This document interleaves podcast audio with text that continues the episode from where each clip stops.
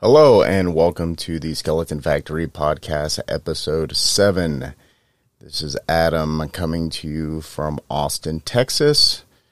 And you don't need teeth to eat my meat. Okay? Remember that. There will be a test later. So, what I'd like to talk about today are remakes. Remakes of popular film franchises. Uh, we're going to get into things such as the new Hellraiser series. Um, we will touch briefly, and I shouldn't have to do this, but for all of the uh, people out there who consider themselves insider experts on the Hellraiser series. Insider experts. And you know who you are. Um, and I and I don't want this to sound mean because I'm not trying to sound mean. I'm not trying to sound demeaning. I'm just stating a fact. Uh, the character of Pinhead in the Hellraiser series is in fact a man. Okay?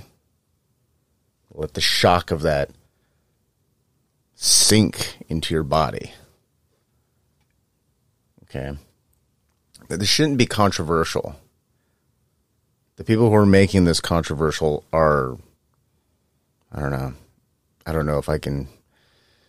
I mean, I w- I wouldn't say I wouldn't go as far as to say that they're not Hellraiser fans. They're just, um, maybe they they just want to make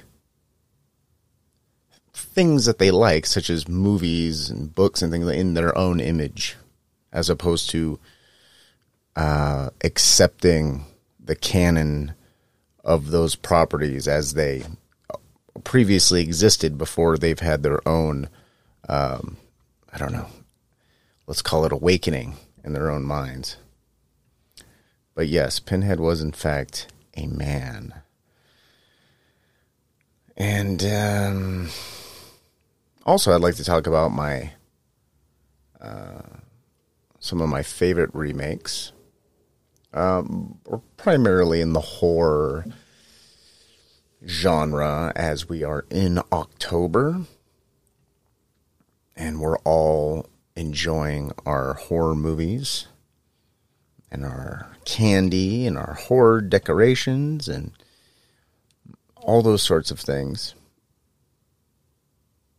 And I want to talk about upcoming remakes that are rather pre production, post production coming down the pipe. So let's get into remakes, shall we? I'd first like to talk about the very complicated, very long winded explanation of the Hellraiser remakes slash reboots. Um, I do I I first of all, before I get into all the long windedness, um, there are two Hellraiser uh, projects in the works one at Hulu, one at HBO. Now, Clive Barker is involved in both. But those two projects are to make money. The people involved in those projects are making those projects for money.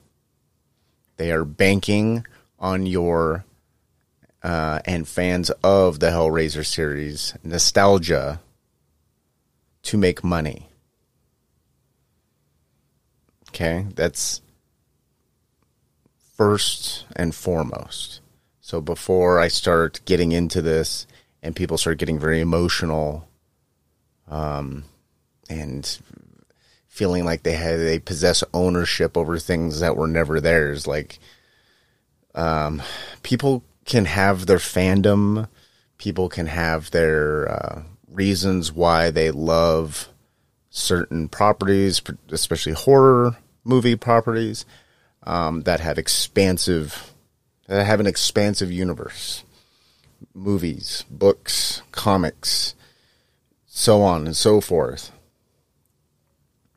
Okay, and I love that people love the things that they love. Okay, but two things to remember: one, these projects are to make money. they are made by um, greedy people who some are justified in their greed, some are not. Um, but this these this is to make money on your nostalgia. That's what all of these movies are are made for. Okay, and anyone who doubts that, it's like Clive Barker anyone who's a fan of Clive Barker, I think would would agree with me that he's a creative guy. He's a creative person who has interesting ideas and has made his interesting ideas come to life on screen. Okay? He is more than capable of creating a new, different, never before seen concept of some type and have it made into a film or made into a comic or made into a novel. Okay? but he has two Hellraiser series being made by completely competent directors and producers and so on and so forth, uh, being being hyped up and promoted by companies like Hulu and HBO. I mean, a lot of money is going into all these things. Why of all properties is he doing this? Why is he not remaking Rawhead Rex? Why isn't he remaking fucking Nightbreed? it's like Hellraiser is the most bankable, and that's why these are being made. Okay, when people want to imprint themselves onto those type of properties that they love, I I get it, but the people who are so insistent and high and mighty who are just like, for instance, uh, despite what uh, the streaming service Shudder, ins- uh, their insistence that Hellraiser is a quote queer horror movie, uh, sorry, it's not. It is not. You may see your uh, you may see queer themes uh, within it, but never has Hellraiser been considered this triumph of gay cinema. Okay. It's okay if movies appeal to gay people, but aren't specifically gay. Does that make sense? Like, look at Star Wars. You know, something like that, like a large property. Or John Carpenter films, take your pick you know, films that people just love, Terminator series, you know, things like that. You don't have to insist that, like, oh, well, the Terminator is clearly uh, gay. It is a gay f- film, and it was made f- by and for gay people. It's like that is that is that is contorting what the art what the what the what the art piece is for for what to market market old films from 30 years ago to what modern day gay people? Like i think that's sort of insulting to gay people because gay people are going to be into whatever they're into you know? Like they don't need some streaming service or studio or you know some company company okay? And having lived in San Francisco I am very wary of large name like large uh, uh, household name companies um, declaring what in what is and what is not uh, representative of, of of of gay people. That's just weird to me. That any company would put out material into the world that that that suggests such a thing. It's like, um, it's like, hey, hey, gay person, this movie is for you because it's somehow gay. it's like, and it, it's like everything else. It's it's like, it's one thing if the movie is specifically subject matter about gay people uh, in a story and the story is about gay people. That's great. it's like those movies those movies are fine, you know? And it's not like those things have like never existed. You know, it's not like Philadelphia wasn't was some obscure movie that no one heard of. Like Philadelphia, like it's like Tom Hanks and Denzel Washington are in that movie. like, not exactly obscure actors you've never heard of. Okay. Though nowadays people would probably get mad that, like, well, Tom Hanks played a gay man and he's not gay. And that's, you know, that's just, that's just one acting job that was taken away from a gay person. I'm sure there's some people out there that would make that crooked road, uh, of logic to that conclusion, but it's like, you know, um, I, I don't personally see anything wrong with a straight actor playing a gay person, like Brokeback Brokeback Mountain, for instance.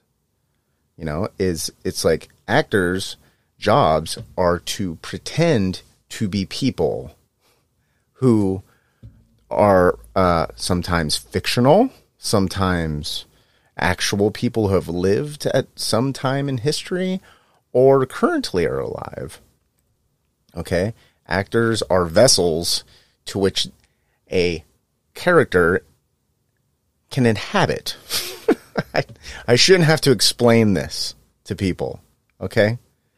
And um, I've also read things online that like they try to well Clive Barker famous gay film director and writer Clive Barker is gay, so therefore his movies are are gay by default, which I find offensive towards Clive Barker. I mean, nobody like if you're into horror movies, okay, like The Deadly Spawn if you've ever seen The Deadly Spawn, which I recommend people go see because it's it's a fun monster movie. It's relatively low budget, and uh, but it's fun. And Deadly Spawn, uh, directed by Douglas McKeown, which I may be butchering his last name, but that's how I always read it. McKeown.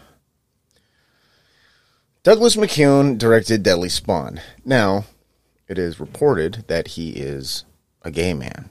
Now, no one says, no one calls the Deadly Spawn like, oh my god, that that's amazing B movie from gay filmmaker Douglas McKeown. No one says that. Okay, it's okay, guys. Listen, it's okay if a gay director makes a movie and the movie is uh, not gay. It's okay. It really is. It's going to be okay. Um, maybe a more well known director, for instance, uh, Gus Van Sant.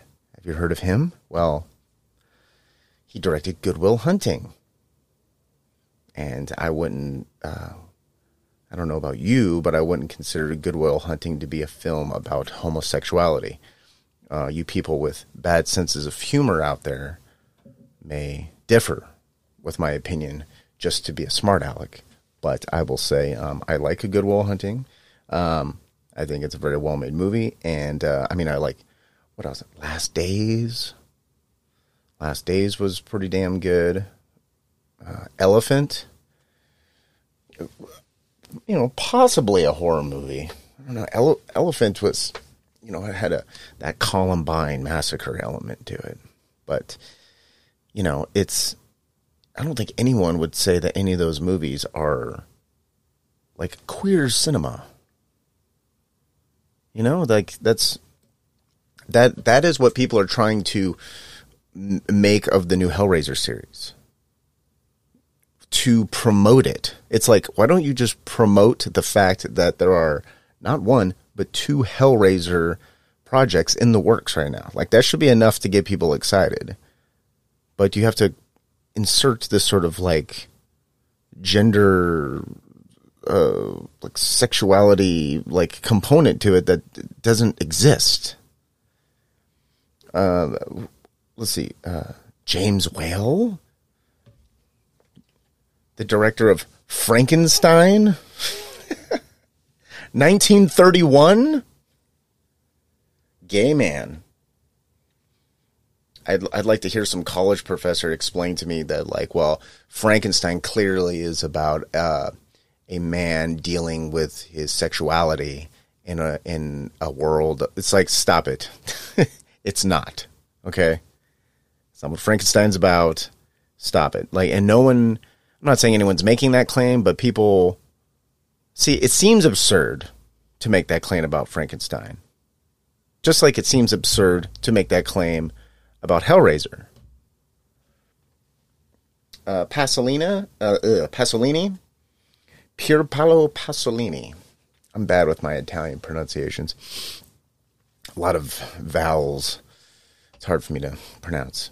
But Pasolini, who we all know from uh, uh, Salò or 120 Days of Sodom. Yes. Um, I, I mean, I could see people like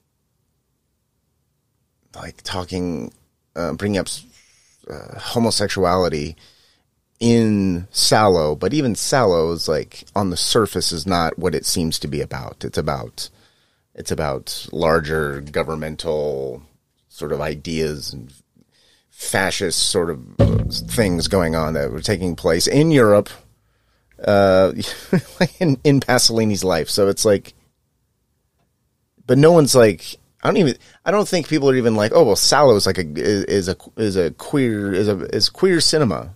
Like no, I don't think anyone says that because the themes in it are so complex that no one's gonna just re- be that reductive. No one's gonna reduce Salò down to like, oh well, it's clearly about the the homosexual experience, or even like uh, Joel Schumacher. I mean, the Batman and Robin movies there's a lot of innuendo there, clearly. But I, you know, and people don't like those movies, you know. But I, I think Joel Schumacher wanted to make his version of like the '60s Batman, sort of thing. He wanted it to be campy and silly.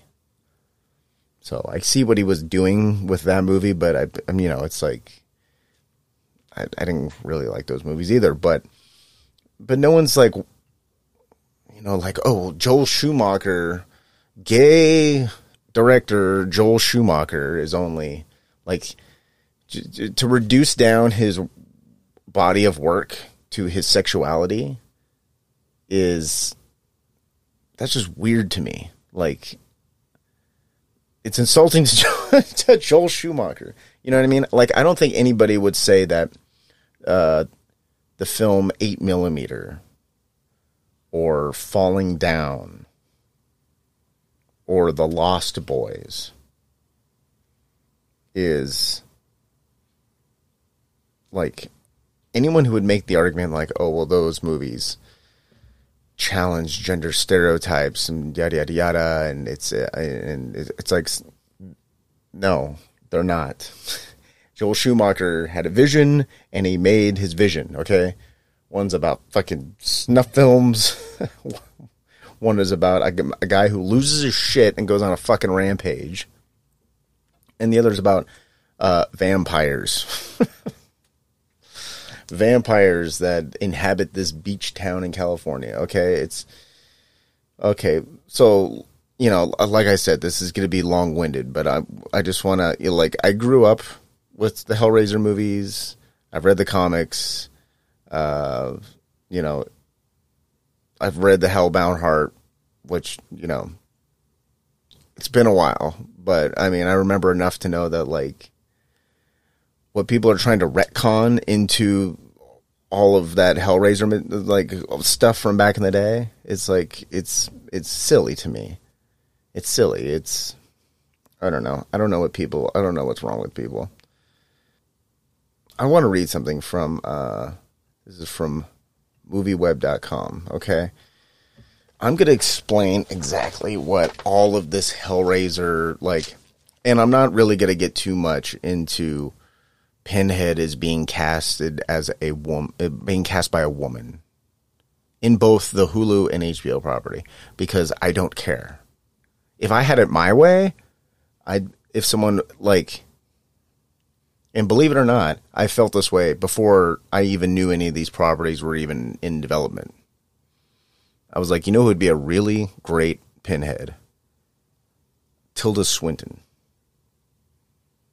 And once I heard like, oh, we're they want to cast a woman in the role of Pinhead. I was like, oh God, I've been saying this. Get fucking Tilda Swinton, someone who can, who already like she's attractive, but she looks strange. like she has huge eyes and, and just her bone structure of her face, her like cheekbones and nose, whatever. Like I feel like Tilda Swinton could act through that Pinhead makeup in the same way that Doug Bradley was able to act through the makeup as Pinhead. You know, that would be my first pick if I was casting a Pinhead movie. That'd be my number one pick. I don't know, man. Okay, um, this is from MovieWeb.com. Okay, so this is this is what it says. In a potentially game-changing legal ruling, Clive Barker is set to regain the rights to Hellraiser. Okay, let me just point out real quick. This is what all of this is about. Okay? Like this idea that there's like it's the 35th anniversary of Hellraiser and yada yada yada. It's like this is all all this like behind the scene shit that no one gives a fuck about is it's like it's a giant legal battle for a guy who in, who created something a long time ago is trying to get the rights back to and he wants to make money on it, which he should be able to, um, and sort of guide the future of any kind of film adaptation or you know sh- you know TV show series adaptation you know which I think he should. I think what Clive I am on Clive Barker's side with this entire thing. You know I for a ver- for a variety of reasons he's associating with really talented people to make properties one a film one an actual just sort of like series. And i'm all about it. Like more hellraiser great. And if he's involved even better. But the people he's associating with to get these things made i think will do a pretty good job. So you know. But this is what's actually going on. Okay? I don't care what any of these filmmakers or pe- like producers like like, oh, we're so excited and this is a passion project and we are steeped in the mythology. It's like, save it. okay. You're getting a payday to remake some shit that already existed. Okay. You want to recreate something in your own image, which the other movies did. All, like all the bad ones. Okay. It's a cash grab, except they're doing a high level, uh, cash grab. It's a, it's a cash grab done by more competent people. That's what's going on right now as opposed to some of the older movies.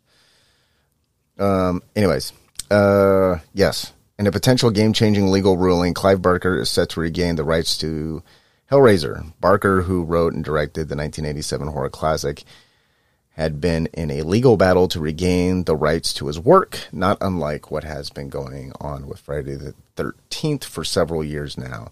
The difference is Barker has prevailed and is now set to be control of the future of the franchise, at least in the U.S. According to a new report, Barker, Clive Barker, quote, has successfully leveraged copyright law to recapture the American rights to the franchise. End of quote.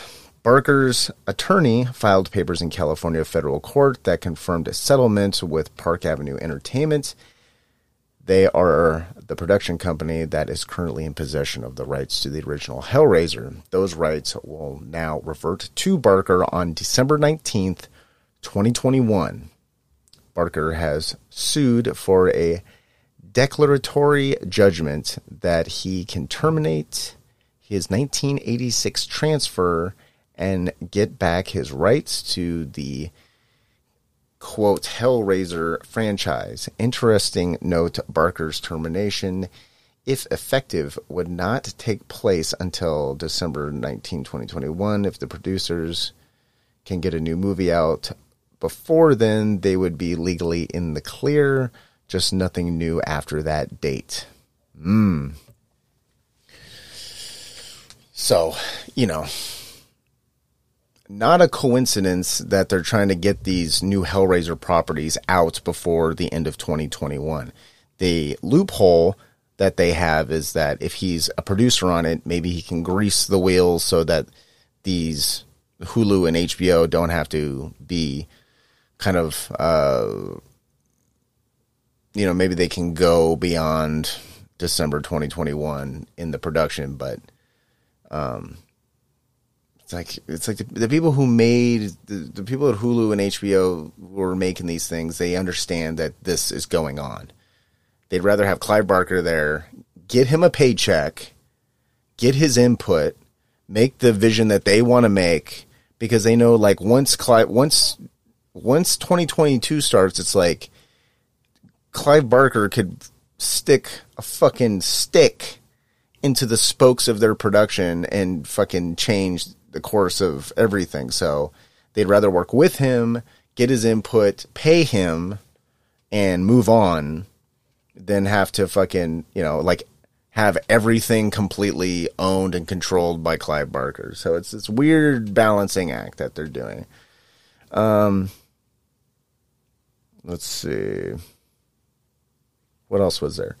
Hellraiser was based on Clive Barker's novella, The Hellbound Heart, using the Copyright Act of 1976, specifically the termination provisions of law. Clive Barker was able to regain control of his creation. The law authors allows authors to recapture rights from publishers after waiting a certain amount of time, typically around 35 years, which happens to be this anniversary year that people claim that like, oh, we have new Hellraiser stuff coming out, like as if to commemorate the 35th anniversary. It's not. It's people scrambling to get this shit done so they can make money off of it before Clive Barker owns everything. it's like, um, yeah. By sending a notice within a five year window, uh, that's what Barker did though producer Larry Kuppin put up a fight to uh, to prevent it from happening, things will now get complicated when it comes to foreign rights, as this only pertains to U.S. copyright law.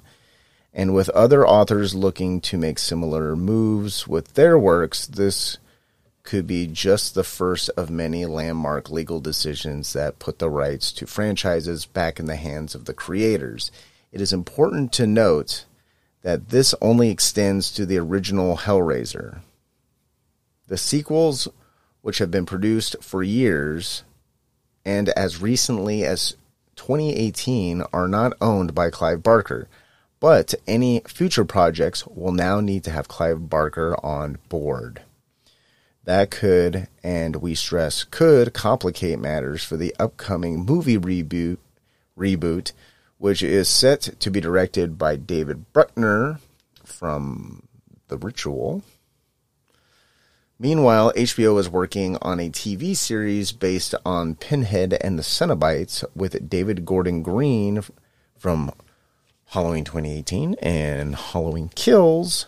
If you want to hear a great commentary on um, Halloween Kills, um, I did one in episode six of this very podcast, Skeleton Factory podcast, and you can uh, check that out on Anchor or Spotify.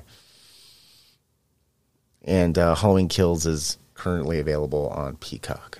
So there you go. There's your, there's my plug. I'm plugging myself on my own podcast. Outstanding. David Gordon Green, uh, Halloween is on board to direct. In that case, Barker has boarded as an executive producer, meaning it will surely go ahead as planned. Oh, surely. I don't know about surely. Um, both of these projects have been uh, in production for a very fucking long time. so um, I think they'll eventually get made, but um, hmm, we'll see. So, uh, what did all of that mean? Uh, it meant, um, let me see. Uh, HBO will do a series, Hulu will do a film. HBO has Clive Barker as an executive producer. Um, I don't know if this set is, is set in stone yet, but they were looking at uh, Elizabeth Debicki, who was in the movie Tenet, Christopher Nolan, uh, uh, Christopher Nolan movie Tenet, which I haven't seen, but she's in that. Um, I have seen pictures of her, and um, she looks pretty good. She has big, crazy blue fucking eyes, and um, I don't know, has this sort of like statuesque face that I think a pinhead costume could be laid on top of, and it would it would look pretty good. So, like I said before, I like a female pinhead doesn't fucking bother me. It's the fact that people try to pretend that like pinhead has been uh, not a man. you know, people skirt around the language. They're like, oh, he's you know, in in the Hellbound Hearts, they're the the Cenobites are referred to as androgynous, as their costumes like hit like hid their sexuality, and it's like, okay, but it's one thing to be androgynous; it's another thing to be like Hellraiser or Pinhead wasn't a man. okay, so I don't know. People are strange. Um. Um, let's see. David Gordon Green is set to direct. Uh, is depending on what sources you read. David Gordon Green is um, set to direct the pilot and pilot, and along with several other episodes. So, I mean that that dude. I mean that dude is sitting in a sweet fucking spot. He's got Clive Barker as an executive producer he just got done with fucking Halloween Kills. He's got Halloween Ends coming up. I mean, I'm feeling pretty good about that. I'm feeling pretty good about a David Gordon Green Hellraiser. And then, okay, so in Hulu, uh, they got David Bruckner. They got Jamie Clayton um, playing Pinhead. Jamie Clayton also looks uh, incredibly similar to um, Elizabeth Debicki, actually. So, I mean, they they both look very similar. They're very pale, big blue eyes, very statuesque women. Um, they have acting chops. I'm not too worried about it. Yeah. Um, let's see. Clive Barker also in a producer position, but also um, along with David Goyer. So, I mean, both of these properties look like they're in um, fairly good hands. So, I'm not, I'm not too worried about that. Um, yeah. Uh, let's see. Yeah. I mean, again, this is. Uh, this is not a mediocre cash grab situation. Okay, this is a uh, a cash grab done by very talented people who are doing really cool shit nowadays and have the creator of the actual shit there to put their uh, put his input in on it. So I mean, that's what all of this is about, people. It's not about sexual identity. It's not about any of that. It's about making money. That's what all movies are about. You know, I know we love movies and we love franchises and we love how behind the scenes stuff and how things are made and all of that. But movies are about making money, you know. That's that's why people obsess about you know the, the the first the opening weekend ticket sales and shit like that. you know, it's uh, people think that the the uh, depending on ticket sales that determines how good a movie is. And I know you listening to this, like just saying that out loud, like, do you believe that a movie that has seen that had huge opening weekend box office numbers that determines if a movie's good or not? The obvious answer is is no. People are going to like what they like. So, you know, there's things that were monetarily popular, but a lot of things were monetarily popular, like rollerblades. and we all know what happened to fucking rollerblades. So, okay, there you go. Um, also, and again, I shouldn't have to do this, but for the uninitiated, um, no, fuck that. Even the people who know better, people who've read all the fucking Clive Barker books, and but it's like, um, like Pinhead is a man. Sorry, he just is androgynous. Yes, so was David Bowie, but no one was like, oh, you know, David Bowie is. It's, it's David Bowie's anything other than David Bowie. It's like no. Even though also let me start. Oh, oh my God! Full circle. Check this out. There was that one movie where people played. Uh, uh, what was that fucking one movie? There was some movie where Tilda Swinton played David Bowie. Did I just make that up? I feel like that's a thing. What movie was that? I'm blanking on that. I'll look it up right now. I don't often look things up on the podcast, but I'm going to do it right now. So you're going to have to just listen to me type. Tilda Swinton, David Bowie movie. Oh, okay. David Bowie. Okay. Tilda Swinton was in a David Bowie music video entitled The Stars Are Out Tonight. Hmm. Hmm. There was another thing called, I don't know, just an article popped up from Vanity Fair. Watch Tilda Swinton play a David Bowie like rock star in a bigger splash. Okay. Well, so, anyways, yeah, Tilda Swinton is can play androgynous. That's my point. She's good at it. She's a good actress. she can. She has range. She can do shit. Also, Tilda Swinton played an elderly man in the remake of Suspiria. Okay, so I don't have a problem with women playing men or men playing women. You know, like if you've seen Pose, you know they have trans women in the leading roles of that show, and they do a really good job. Some of the acting's a little. Uh, there's a there's a few episodes that are like, uh.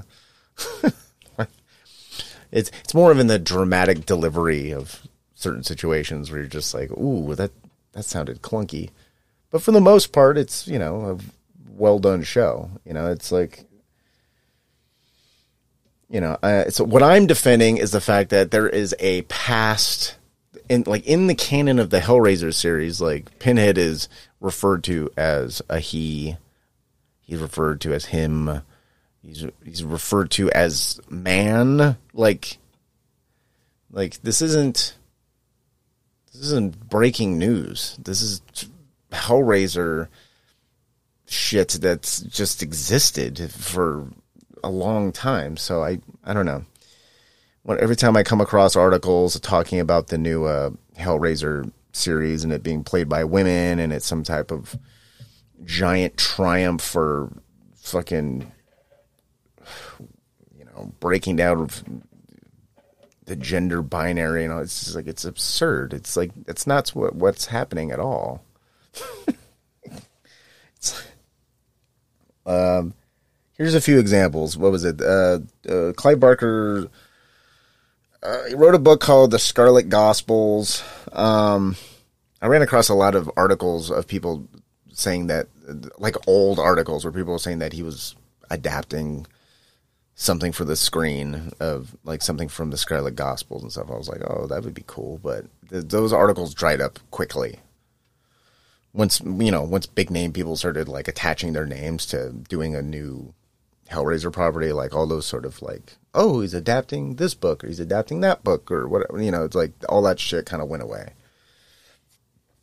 because it's easier to write an article saying David Gordon Green is attached to direct the pilot of a new Hellraiser series than it is to be like, oh, do you remember this book that you didn't read fucking, you know, a decade and a half ago?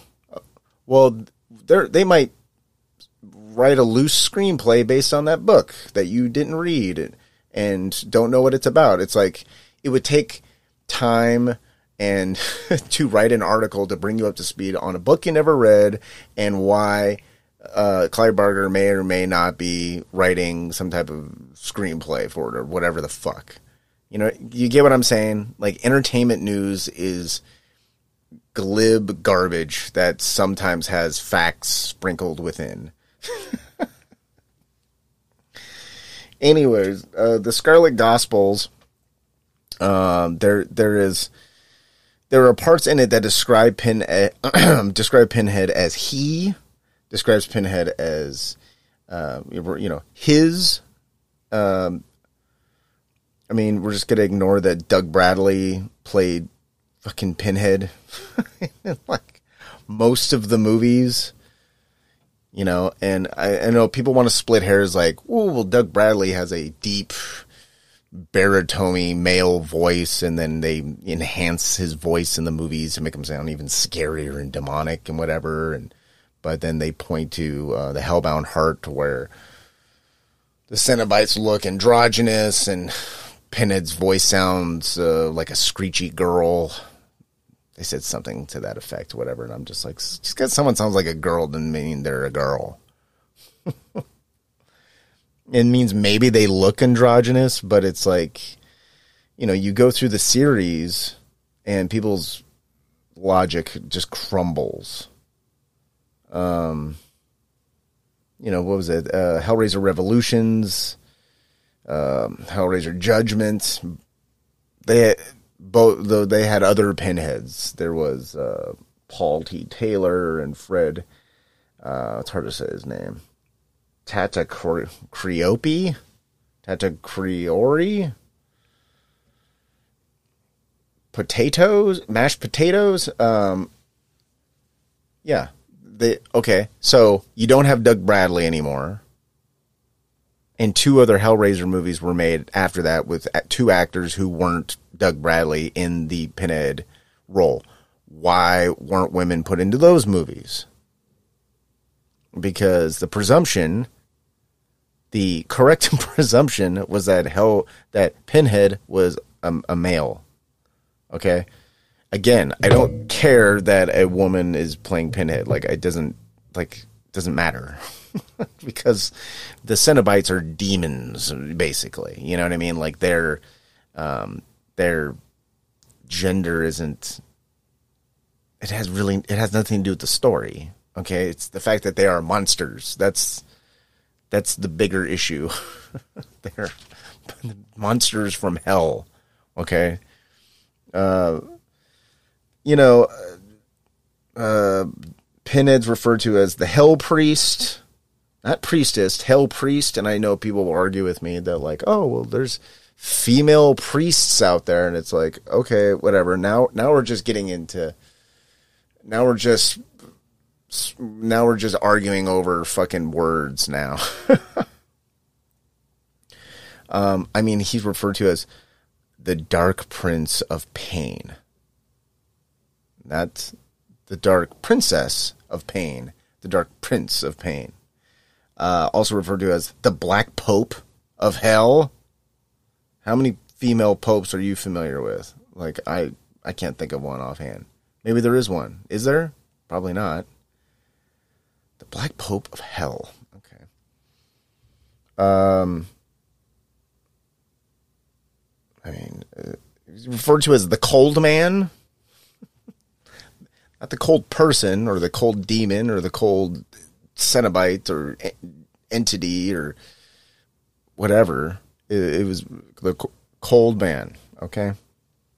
Also in the Hellraiser sequels, specifically, you know, the in the first trilogy, the first one, two, and three, you know, they introduce a character named Elliot Spencer.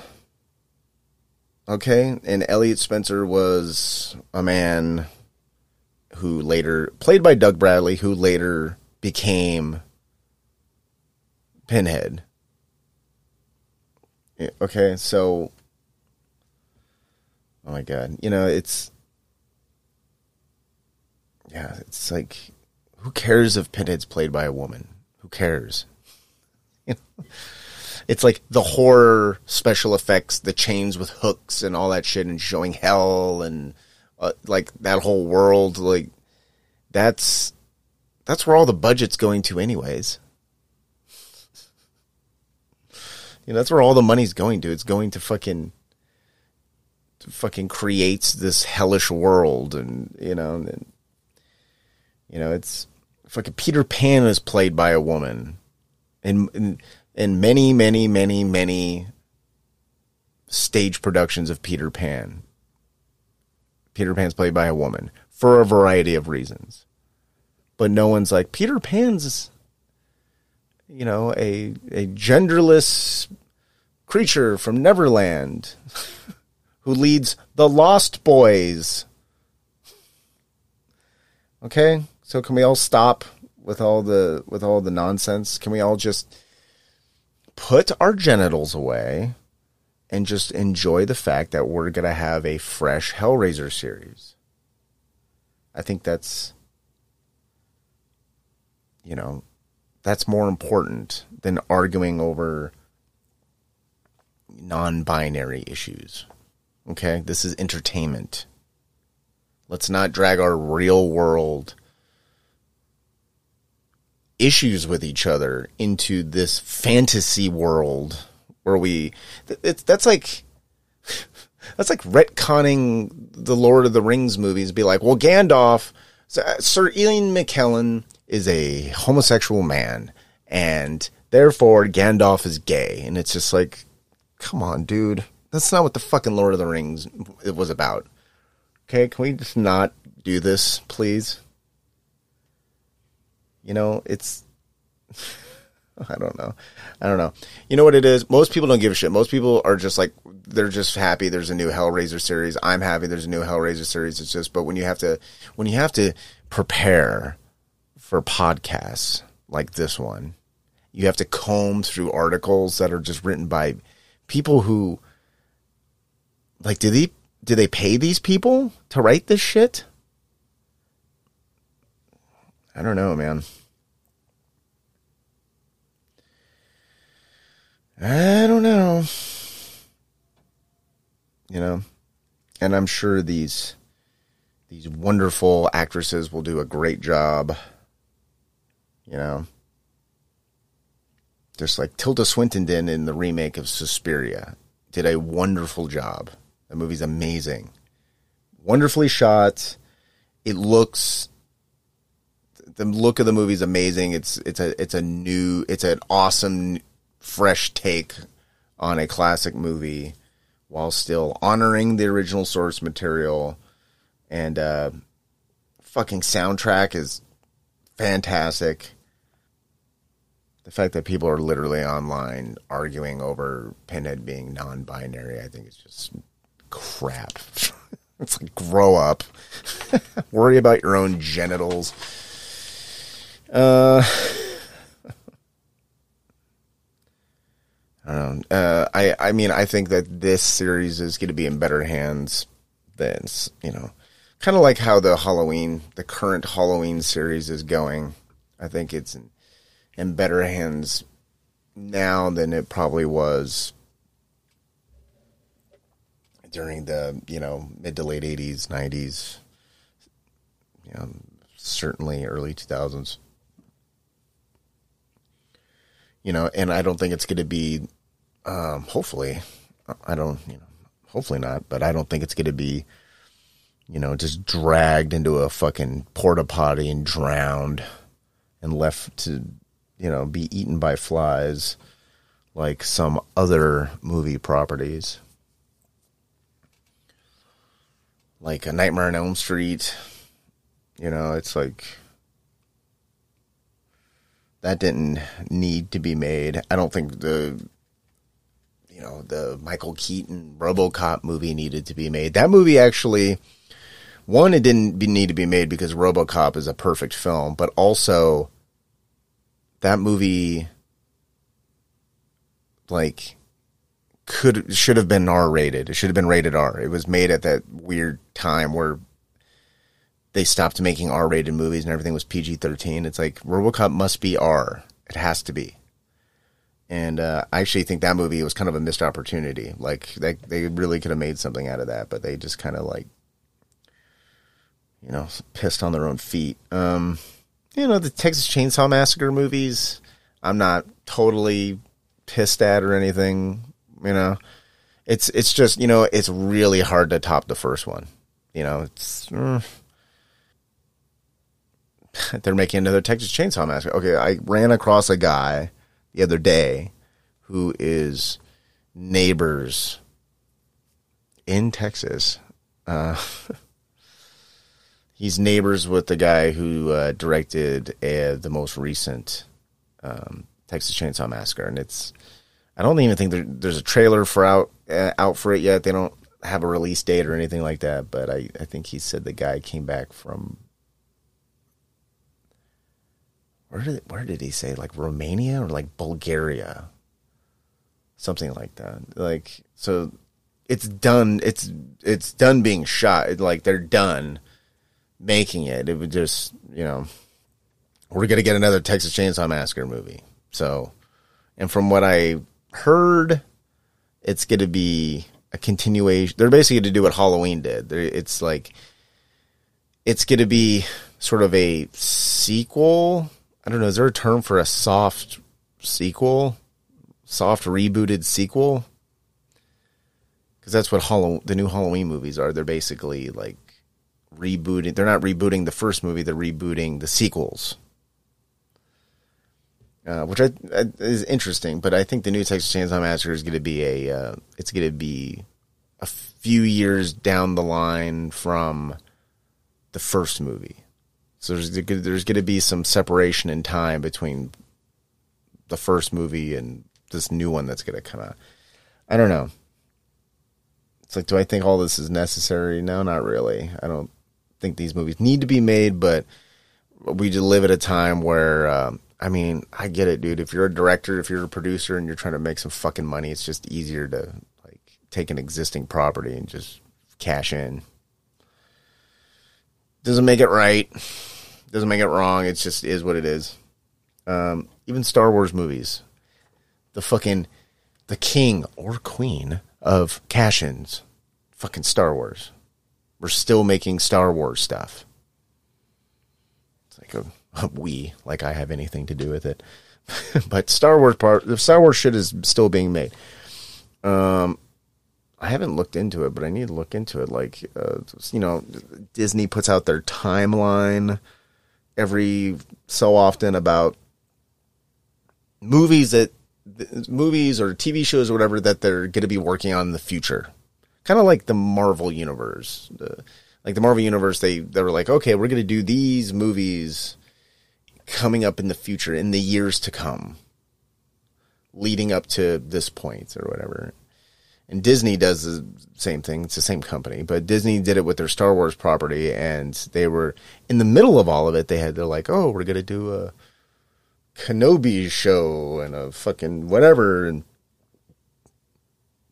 whatever's. Um, but in, in the middle of all that was um, they wanted to do a Willow TV series, like Willow the movie from the '80s. And if you haven't seen that, it, uh, starring Warwick Davis as Willow Ufgood and Val Kilmer as the you know greatest swordsman who ever lived, uh, Madmartigan, and and it's basically it's it, the movie is kind of like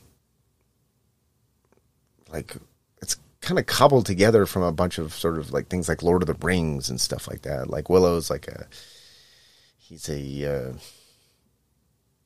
let's see what what what is the name of his race? They're basically like dwarf. They're like dwarves. Um. Uh, there's like dwarves, and then there's like regular sized people, and they all have kind of they're sort of thought of as different races. And um, Willow is lives in this village, and he's sort of an aspiring sorcerer, and he gets sent on this journey to return this uh, child, who's they later find out is um, is is is like uh, is like the one is the one uh, like child who has like a, is born with a with a mark with a scar that um, the that the child with the mark is the one, and the and the one shall destroy the evil sorceress and rule the kingdom for a million years, and yada yada yada. Willow is awesome. I fucking love that movie, and I'm very excited that Disney's making a show. Um, you know, especially you know when you like see other movies and they do certain things right, where you're like, oh, well, if you can do that movie, then surely you can do this property hypothetical. Like when I saw the third Matrix movie, I think it was the third. That's the one where Neo and uh, Agent Smith are flying around in the rain, fighting at night with lightning and shit. Well, basically, they're flying around the city, like in the sky, fighting each other like superhero. And this is pre superhero movies.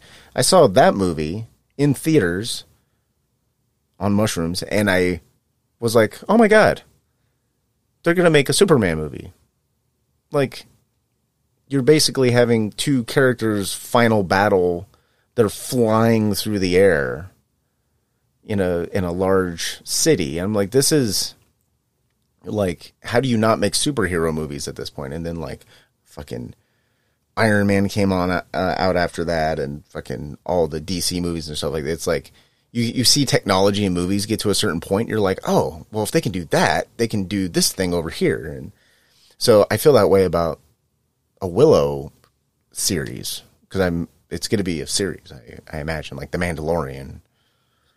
Um, like when I saw Vikings, specifically Vikings, like you know, Game of Thrones is one thing, but like Vikings was it, it was a bit more grounded in reality, not reality, but where they shot it was like a real place.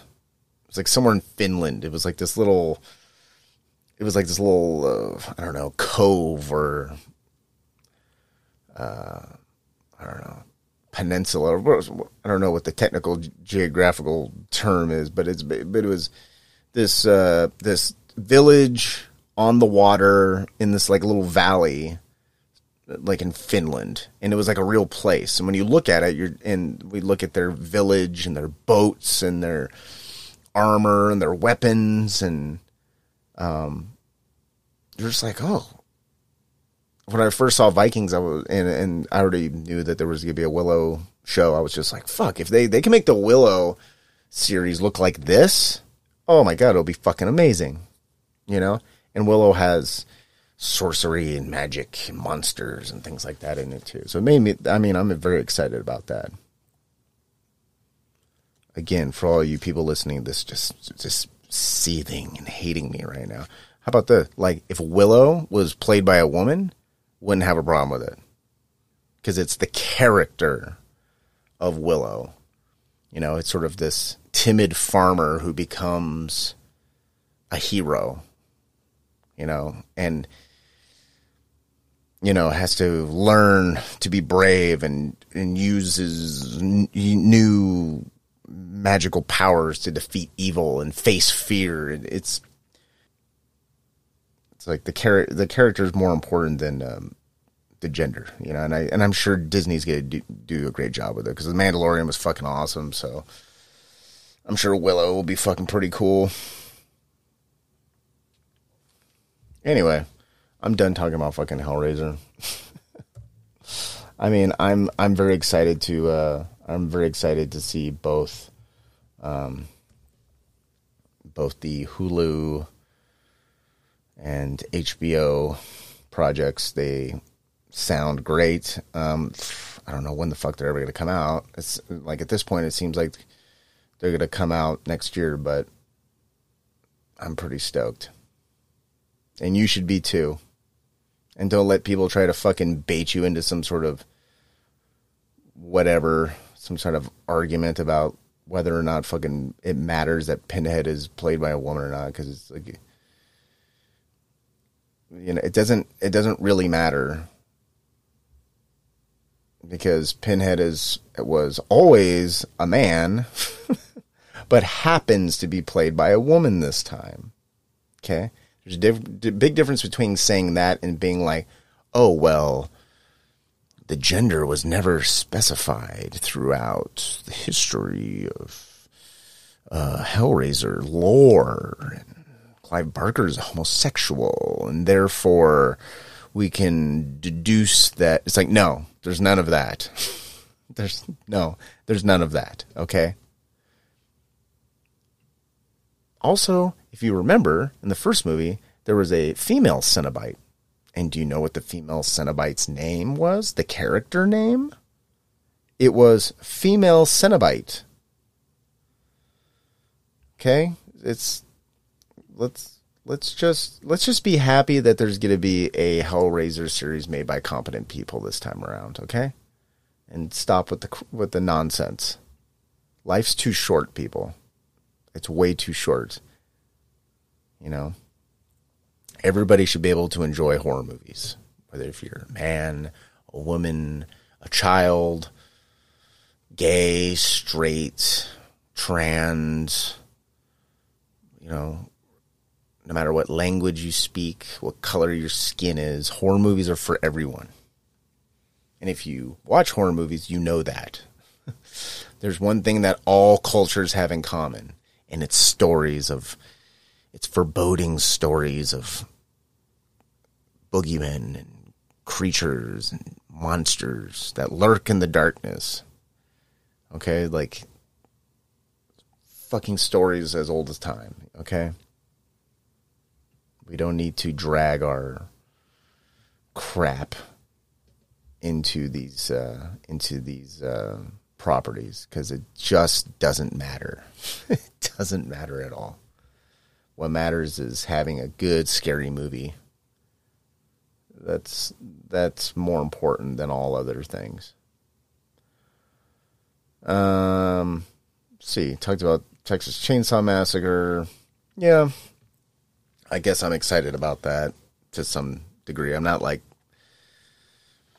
you know, jumping up and down, clapping my hands, excited because I've seen the other uh, Texas Chainsaw Massacre, you know, remakes and Leatherface movie, and yeah, whatever. They're whatever you know, it seems obvious that Rob Zombie should have directed a, a remake, reboot, sequel, soft sequel, reboot of Texas Chainsaw Massacre. He seems like he would be the most obvious choice because he always deals with sort of like disgusting, redneck, creepy characters. But uh, Instead, he's working on the Munsters, which he put a photo of the completed 1313 Mockingbird Lane Munsters house and the um, characters in full makeup, in costume of Herman Munster, Lily Munster, and uh, and Grandpa Munster, and I'm very excited about that. That's a remake I'm excited for because that that series has been done. You know, it's old most people don't remember it. Most people have never even watched the Munsters. They don't have. They don't really hold that much nostalgia for it. You know, people like me do, but it's because you know. So I'm happy to see you know a fresh take on it. That's fine. It's like the Addams Family movies, like the first Addams Family movie that came out um, with Raul Julia, rest in peace, and Anjelica Huston and Christopher Lloyd and little tiny Christina Ricci, like I was stoked. like, like I grew up watching reruns of the Addams Family, and they made like a modern day movie of it. And I loved their house and the portrayal of all the characters was fucking great. And you know that that was a good remake. You know, they just let they let some time go by. They let people kind of forget about it, and they did something good. So not all remakes are bad. Some are good. You know, some people are very like remakes are rather very good or they're very bad. And it's like, yeah, that's that's that. I mean, why does it have to be one or the other? Some of the best uh, remakes, like John Carpenter's The Thing, easily in my top, you know, uh, easily in my top five favorite horror movies of all time. Easily. You know, it's way up there. It's a fucking awesome movie. It's a perfect movie. Um, besides, you know, uh, the dude who's on roller skates. I think that, uh, that didn't age well. Uh, David Cronenberg's The Fly. Oh my god, fucking awesome. So good. Jeff Goldblum, Geena Davis. Fucking like that movie's so fucked up, and it, like the body horror element. It's like the definition of a good body horror movie. The fucking Cronenberg's of Fly is fucking unbelievable. It's so good. Um, was it 1988? Uh, there was the um, Kevin Dillon, The Blob. Oh, that movie's wonderful. It's a wonderful remake, and I mean, it was made. Let's see, in the late '80s, and the original Blob was made in the early '50s. So enough time went by, and you know, technology, special effects got a lot better. And, you know, like, yeah. If you haven't seen The Blob, if you haven't seen The Fly, and if you haven't seen The fucking Thing, go watch those movies, especially during October. They're great horror movies. You'll have a lot of fun watching them. Night of the Living Dead, which is another movie I love. The original uh, George Romero's Night of the Living Dead. It's available literally fucking everywhere. It's um like it's one of the like everyone should if I had a list of like movies that horror movies that people should just see just on principle. Like you should like you should be made to watch it in school. like in high school. You should, everyone should be like you have to watch Night of Living Dead. Like you have you have to watch Texas Chainsaw Massacre. You have to watch Halloween. It's required. It is required watching. The Tom Savini 1990 Night of the Living Dead. He did a remake of Night of the Living Dead. And Tom Savini's Night of the Living Dead is fucking fantastic. It's great. You know, for people who are like, I don't like watching black and white movies, which I don't get that mentality at all. Especially with like Joel Coen's fucking tragedy of Mac, uh, Macbeth that's coming out. That's in black and white. It's like that's that's coming out in 2022. So what's your fucking excuse? It's like there's no reason to not watch a black and white movie. Uh, yeah, Tom Savini's, which is in color, is fucking wonderful. You can see um, Bill Moseley uh, trip and fall, and then he transforms into a rubber doll, and his head smashes on the tombstone. That's like in the beginning of the movie. It's hilarious. It's a good time. Uh, this might be a little uh, controversial, but I like the Rob Zombie Halloween movies. You know, it's so it was something different. Like I grew up with all the other Halloween movies, all of them. All those came out in theaters in my lifetime. Okay, I watched all of them on VHS. I rented all of them from video stores. Okay, I've watched those movies to death. So when the Rob Zombie ones came out, I was excited because I knew it was going to be somebody who had like their own vision and someone who's a giant, giant horror fucking nerd who is going to honor the source material. So, and I know people have problems with the Halloween. Like people are like, I don't need to know what happened and it's like the Darth Vader thing. Like I don't need to know how Darth Vader became Darth Vader, and and I and I totally understand that logic. I understand like people are like, I don't want to know how Michael Myers became this fucking killer with, you know, this institutionalized psycho you know, with dead eyes and shit. Like, I get people don't want to see that, but I want to see it. I wanted to see it when it came out, and um, you know, I I dig it, man. I, I I like how Rob Zombie casts his movies. There's people who shit on that. They, you know, there's people who shit on like, oh, Rob Zombie just goes to horror conventions and scoops up anyone who's in the building and just puts them in his movies. But it's like, hey, man, when uh, what was it? Um, in the first movie, when Michael Myers gets pulled into the, uh, was it he? He gets confronted by the principal of his school. I believe it was his principal. Um, but when I saw that the the principal was uh, Richard Lynch, like I got all excited. I was like, "Oh fuck, Richard Lynch!" and watching a little kid Michael Myers told Richard Lynch "fuck you," like gave me chills. But you know, and fucking Joe Grizzly, played by Ken Foree, like like seeing things like that, like I enjoy, you know and I understand those movies aren't for anyone, uh, everyone, and most people would, you know, most people would probably say Rob Zombie movies are stupid and um, silly, and but it's like, who do you want to fucking direct these movies? Like, like who do you want? You know, like uh, like Denis Villeneuve is is busy making Dune. Okay, he doesn't have time to do Halloween like, uh, like who do you want to fucking direct this shit? You know, like Wes Anderson is not making a fucking Halloween movie. It's just not. Like, who do you want to act in these movies? Fucking Daniel Day Lewis is not going to play Doctor Loomis. All right, that's just how things are. Anyways, um, I mean, there's remakes that uh, are mm, they're silly. I wouldn't say they're bad. And I wouldn't say they're like bad good. I'd say they're just silly and fun to watch.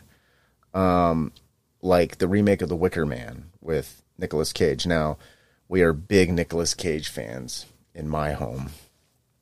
I actually have a Nicolas Cage phone case and I will take a picture of it and uh, maybe I'll maybe I'll take a picture of it and post it on uh, my social media. I'll probably forget to do that, but trust me, I have a Nicolas Cage phone case. Okay, that's all you need to know. And the Wicker Man remake is definitely silly, and it has its Nicolas Cage being crazy moments and whatever. But I've seen that movie at least three or four times, and it's like I don't know, I like it. I don't love it, but I like it. Um, the remake of uh, The Evil Dead, that's a great remake. It's different. It's a totally different story than the original and uh, one and two, and it's really gory and it's actually scary. Yes, the remake of the uh, Evil Dead is a it's a great remake. It's a totally different story. It has a good enough cast of characters where you know everyone's going to get murdered except the final girl. And I saw it in theaters, and it's insane. Uh, it fucking rains blood at the end. What else more do you want in a Evil Dead remake? Um, the remake, and I mentioned this movie earlier, the remake of Suspiria is fucking awesome. It's another movie. If you ever get a chance to just watch in a theater, go watch it. You know, if it's ever playing at like Alamo Drafthouse or whatever theater or drive-in that's playing it, like go see that movie. It's like visually fantastic. Um, it's you know there are good remakes out there. There's also bad remakes clearly, obviously. You know, like maybe not everyone was ready to see Busta Rhymes defeat Michael Myers using kung fu. Okay, maybe we weren't ready for that. Um, but you know, Busta Rhymes fans were probably pretty stoked um, about that particular Halloween sequel. But um, you know, there's some remakes like uh, the remake of Martyrs.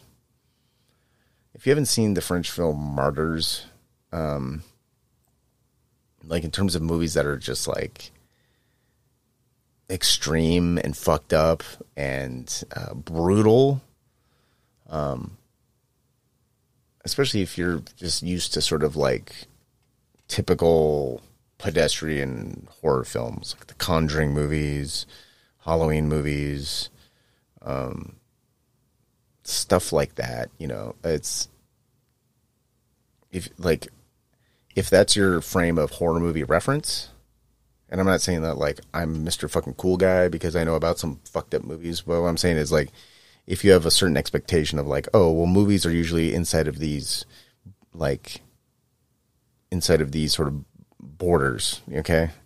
Like once you see Martyrs, you're just like, oh fuck, like this is a movie that like flew off the rails, and it's a completely different thing. Like it's the movie's crazy.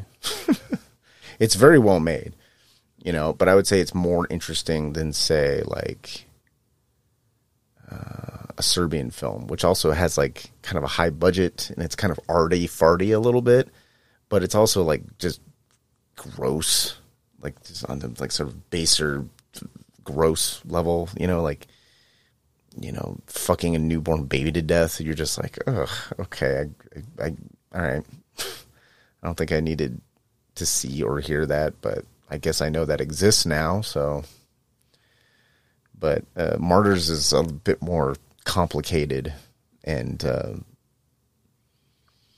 a Serbian film is probably a bit more, I don't know, shocking. Um, to most people, it kind of left me just rolling my eyes, like, oh god, okay, we're just being gross just to be gross now. And Martyrs is sort of like, like we're going to show brutality slowly, you know, in a in a slow, measured way, and it's going to lead up to something. Um, but yeah, like that movie remaking that, I was just like, mm, what are you doing? And it was and it was made like not long after the first one was made. Um, also coming like Gus, acclaimed homosexual director Gus Van Sant. Uh, he remade Psycho back in the '90s with uh, Vince Vaughn, and it's like I think most people were like, "Why are you remaking Psycho?" You know, is that necessary? You know, um, there was uh, who's Bilbo Baggins? What's that? What was it? They, they remade Maniac. Um, I need to look up that guy's name now. Now it's just gonna fucking bother me. What was uh, Elijah Wood? Yes, the the remake of Maniac, starring um Elijah Wood. Um, I don't know. I tried to watch it, and I tried to enjoy it, and I just, I don't know. I just didn't get a lot out of it. I was like, eh, this is weird. but William Lustig's 1980 uh, Maniac was, I don't know it, I, I liked it a whole lot better. Like the movie's sort of classic, and it's like if somebody tried to remake like Basket Case. You know, I'd probably watch it, but I'm just like Basket Case was good. You know, at the time and at the budget and everything else, like in where it was made, like it's like I don't, you know, I'm like I'm not checking for a Basket Case remake. Case in point, if you ever seen that movie Malignant, that's basically like Basket Case. Except Basket Case is better and it was done for way less money. um let's see. I don't know. I don't I don't like I don't like poo-pooing uh, movies. Like I'm not that type of podcast where I just shit on movies. Like I just, it's not my character. I'd rather just talk about things I like to talk about. Um, but I'm talking about remakes, so I gotta at least talk about ones that I was like, why did you remake that? Um, like Poltergeist, the remake of Poltergeist with um, was Colin Farrell. I think Colin Farrell plays the like Craig T. Nelson dad character, but I was like, why are we making Poltergeist? Like Poltergeist was fine the way it was, and I know it's like it's very 80s and the special effects are kind of like whatever, but like those first two Poltergeist movies, like I like, like there were movies I saw as a child and they like, like I was like, ooh, it was actually kind of scary and weird and you know, um, it's just one of those things where they had Colin Farrell and it just didn't work out. but Colin Farrell's doing great now. I mean, he's in um, uh, the Killing of a Sacred Deer. He did. Uh, he was in The Lobster. I love those movies. Those movies are great. Like I think when Colin Farrell has the right environment, like that dude will knock it out of the park. I think he's a really good actor. Um, let's see, there was the remake of Let the Right One In, and that one was, uh, I think they just it was called Let Me In, like that, like they changed the title, like they didn't even keep the title, but it was basically the same movie, and I don't know, the original Let the Right One In was a wonderful um, vampire tale. Um, in terms of some of my favorite um, vampire movies, like Let the Right One In is great. And it's like, uh, let's see, it's from 2008. So it's been a while since that first came out, but like that is a great vampire story from, you know, it's, it's one of those things where you can just take like, okay, I'm going to make a vampire movie. Okay. Like you have a lot of latitude. Like you, there's a lot of things you can do with a vampire story, and uh, some some people make horrible movies, and every once in a while you get somebody who has a a in, an interesting take, something that's beautiful to watch, and uh, there's a weird innocence and humanity to let the right let the right one in. Um, so if you haven't seen that, that's watch that this October if you're if you're like I want to watch a like a vampire movie, it's like watch that. That that's maybe a vampire movie of a different kind of flavor you haven't watched before. Um, let's see. Uh, let's see, The Hitcher. Oh my God, the original uh, C. Thomas Howell and Rutger Hauer, The Hitcher. That movie's great. Rutger Hauer's like the Joker. He's like Heath Ledger Joker. He's just like thrives in chaos. Like all he's interested in is, is chaos, and he just fucks with C. Thomas Howell on the road, and he's like uh, he's like on this road trip, and he just decides like I'm gonna fuck with this kid for an entire movie. but they remade that. Um, I don't know. I tried to watch it and I was like, it's like okay, but I just don't remember anything about the movie, even though I know it was a remake. so I can guess what happened, but nothing specific in the remake. I was like, eh, whatever. If you want to see another, if that's if you're still looking for horror movies, I know it's like still like it's we're kind of getting past the middle of October, but you want to see, uh, you know, you want to see some movies that uh, were remade, but you want to see the originals of, please, like I mentioned Nightmare on Elm Street earlier, and it's like like watch the original, watch the original Wes Craven Nightmare on Elm Street, watch The Hitcher, watch Let the Right One In, uh, the original Poltergeist, Maniac, Psycho, Martyrs, if you want to get extreme. Um, I, it's like those are all movies that were remade, and and there was no reason to remake them. but if you want to watch really good remakes, please watch The Thing, watch The Fly, watch The Blob, uh, Tom Savini's Night of the Living Dead, um, Rob Zombie's Halloween. If you're if you are willing to watch a Rob Zombie movie, like I know people push back against Rob Zombie a lot, which I still I don't get, but um, you know he made two Halloween movies, so if you got time to burn to just sit around and fucking watch scary movies, like watch those two. Uh, if you want to see something silly, please watch uh, Nicolas Cage Wicker Man movie. But if you want to see something with a little more sophistication and uh, depth, like watch the remake of Suspiria, watch the remake of The Evil Dead.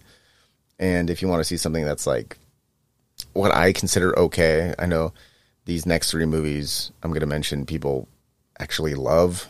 They're more contemporary and people think they're really cool and they have their own following, whatever. But I just think they're kind of like okay.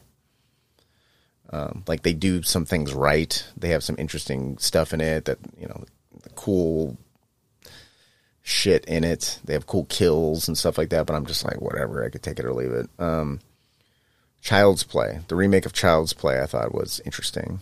Um, the end is disappointing, but I just thought the movie, like a, a good two thirds of the movie, I was like, oh, okay, I'm on board. then it just lost me at the end. But you know, maybe you'll like maybe you'll like the entire thing. I don't know.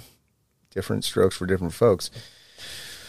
Um, let's see. Um, the remake of Dawn of the Dead, which is, I mean, it's, it's, an, it's an older movie at this point, but um, the remake of Dawn of the Dead was pretty decent, and um, um, then there's like well, it. I didn't watch it chapter two because I just I saw it one and I was like, I don't care.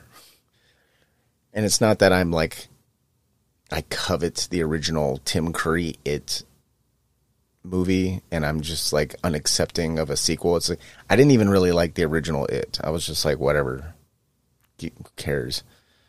You know, um, those are remakes that people you know they have their following, but I'm just like whatever. I'm just sort of indifferent. Um, there's going to be a bunch of like Stephen King remakes coming down the pike soon. I know they're going to remake like uh, Firestarter and you know whatever. Good for Stephen King. Uh, there's a lot of shit that he probably needs to get fucking remade anyways because there was a lot of weird shit in the like 90s. I was like, what the fuck. I'd like to see him uh, somebody remake the Langoliers. I thought like I mean, the original Langoliers I kind of like because it is silly, and, but it's a weird concept, and um, I'd like to see that remade. So if you want to see like a weird Stephen King movie, like watch the Langoliers if you have time. If you're just sitting around doing nothing, you know, there's, you know, there's better '90s Stephen King movies. You know, uh, like Thinner. I'm a big fan of Thinner. Uh, I like Sleepwalkers. You know, Sleepwalkers definitely suffers from its problems um, it's a weird movie, but I fucking like that movie. You know, if you want to, you know, if you watched it and you're like, oh, what else is this Stephen King guy made? You know, what other movie adaptations are there? Like, go watch Thinner. You'll like Thinner. It's interesting. And Sleepwalkers is just weird. You know, if you want to watch something weird, you know, and you know you won't feel completely ripped off by the end of it, watch Sleepwalkers. Why not? Um, what else is going on? Well, I did go to the House of Torment here in Austin, Texas, and it's a giant. Um, it's a big deal. It's a. Um, it's three haunted houses, and the tickets weren't cheap. The tickets were like forty bucks, and but they have like very high production value, and they have like actors that jump out and scare you, and all this sort of thing, and um, it was fun. It was a fun thing to do. Um, you know, and I th- I believe it's still running throughout October and maybe into early November. I could be wrong, but you happen to be in the Austin, Texas area um, throughout the remainder of October, like check out House of Torment. It's a fun haunted house type of thing. It's a it's a good time. I went with a couple of people and we had a good time. Um, I wanted to read the uh, the waiver because you have to sign a waiver. like online. It's like you buy the tickets and then there's like a list of like the rules of things that you can and cannot do. And then there's a whole separate waiver that you need to electronically sign and acknowledge the rules. Here's just an excerpt from the waiver. It was really long. Um, um, but this is the house of torment um, an excerpt from their liability waiver. Okay here we go. General assumption of risk and waiver of liability I agree that House of Torment Haunted House reserves the right to refuse admission to anyone. I will experience intense audio, light lighting, extreme low visibility, strobe lights, fog,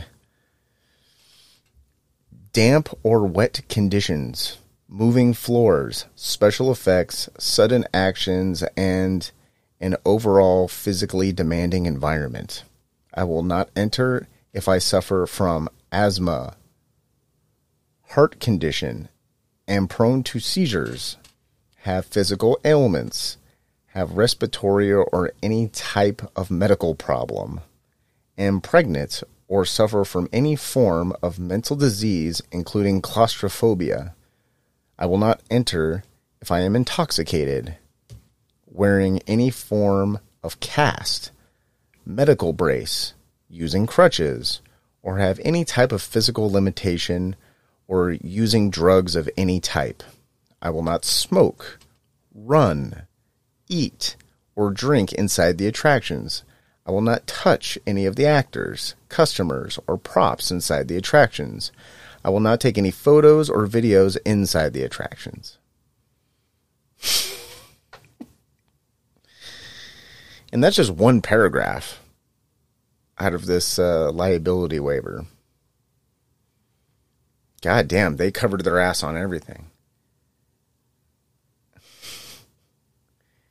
If you have any physical ailments, it's like anything. If you have a hangnail, if you, you know, chipped your tooth on a glass previously in the week, if you ever stubbed your toe or bumped your shin on a coffee table, you have an ingrown hair, any ailment at all, if you have itchy eyes, uh, you know, like anything, they don't want you, they don't, they don't want anyone suffering from anything to go to this thing. But there was a lot of people there. It was fun. It was a good time. And it was a, uh, you know, there was there was actual some actual scares in there. There were some things that actually kind of scared me and not just shocked me. Because there's you know people who jump out of the darkness and just kind of scare you like but that's being startled. That's not really fear. That's just like, "Oh, he startled me." It, there was actually some stuff where you're just like, "Oh my god, I actually was kind of freaked out for a second. But it was a good time. Again, if you're in the Austin area, go check out the House of Torment Haunted House get your tickets. Um, yeah, and I if you do go, get there early. Okay, the parking is a fucking nightmare.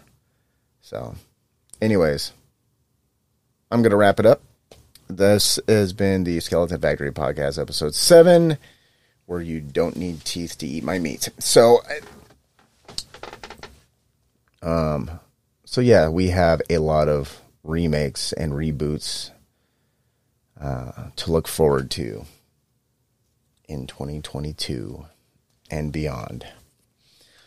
You know, some are good, some not so good, and um, you know we'll talk about them as they come. But thank you for listening, and uh, I will check you all next time. Um, if you need any updates on upcoming shows, you can find it on Instagram at skeleton underscore factory. And that's where I post for this uh, podcast. So if you're, if you're wondering where else you can go to, currently that's where um, that's where I post updates for new shows. Anyways, I will talk to y'all later. Have a good one. Bye.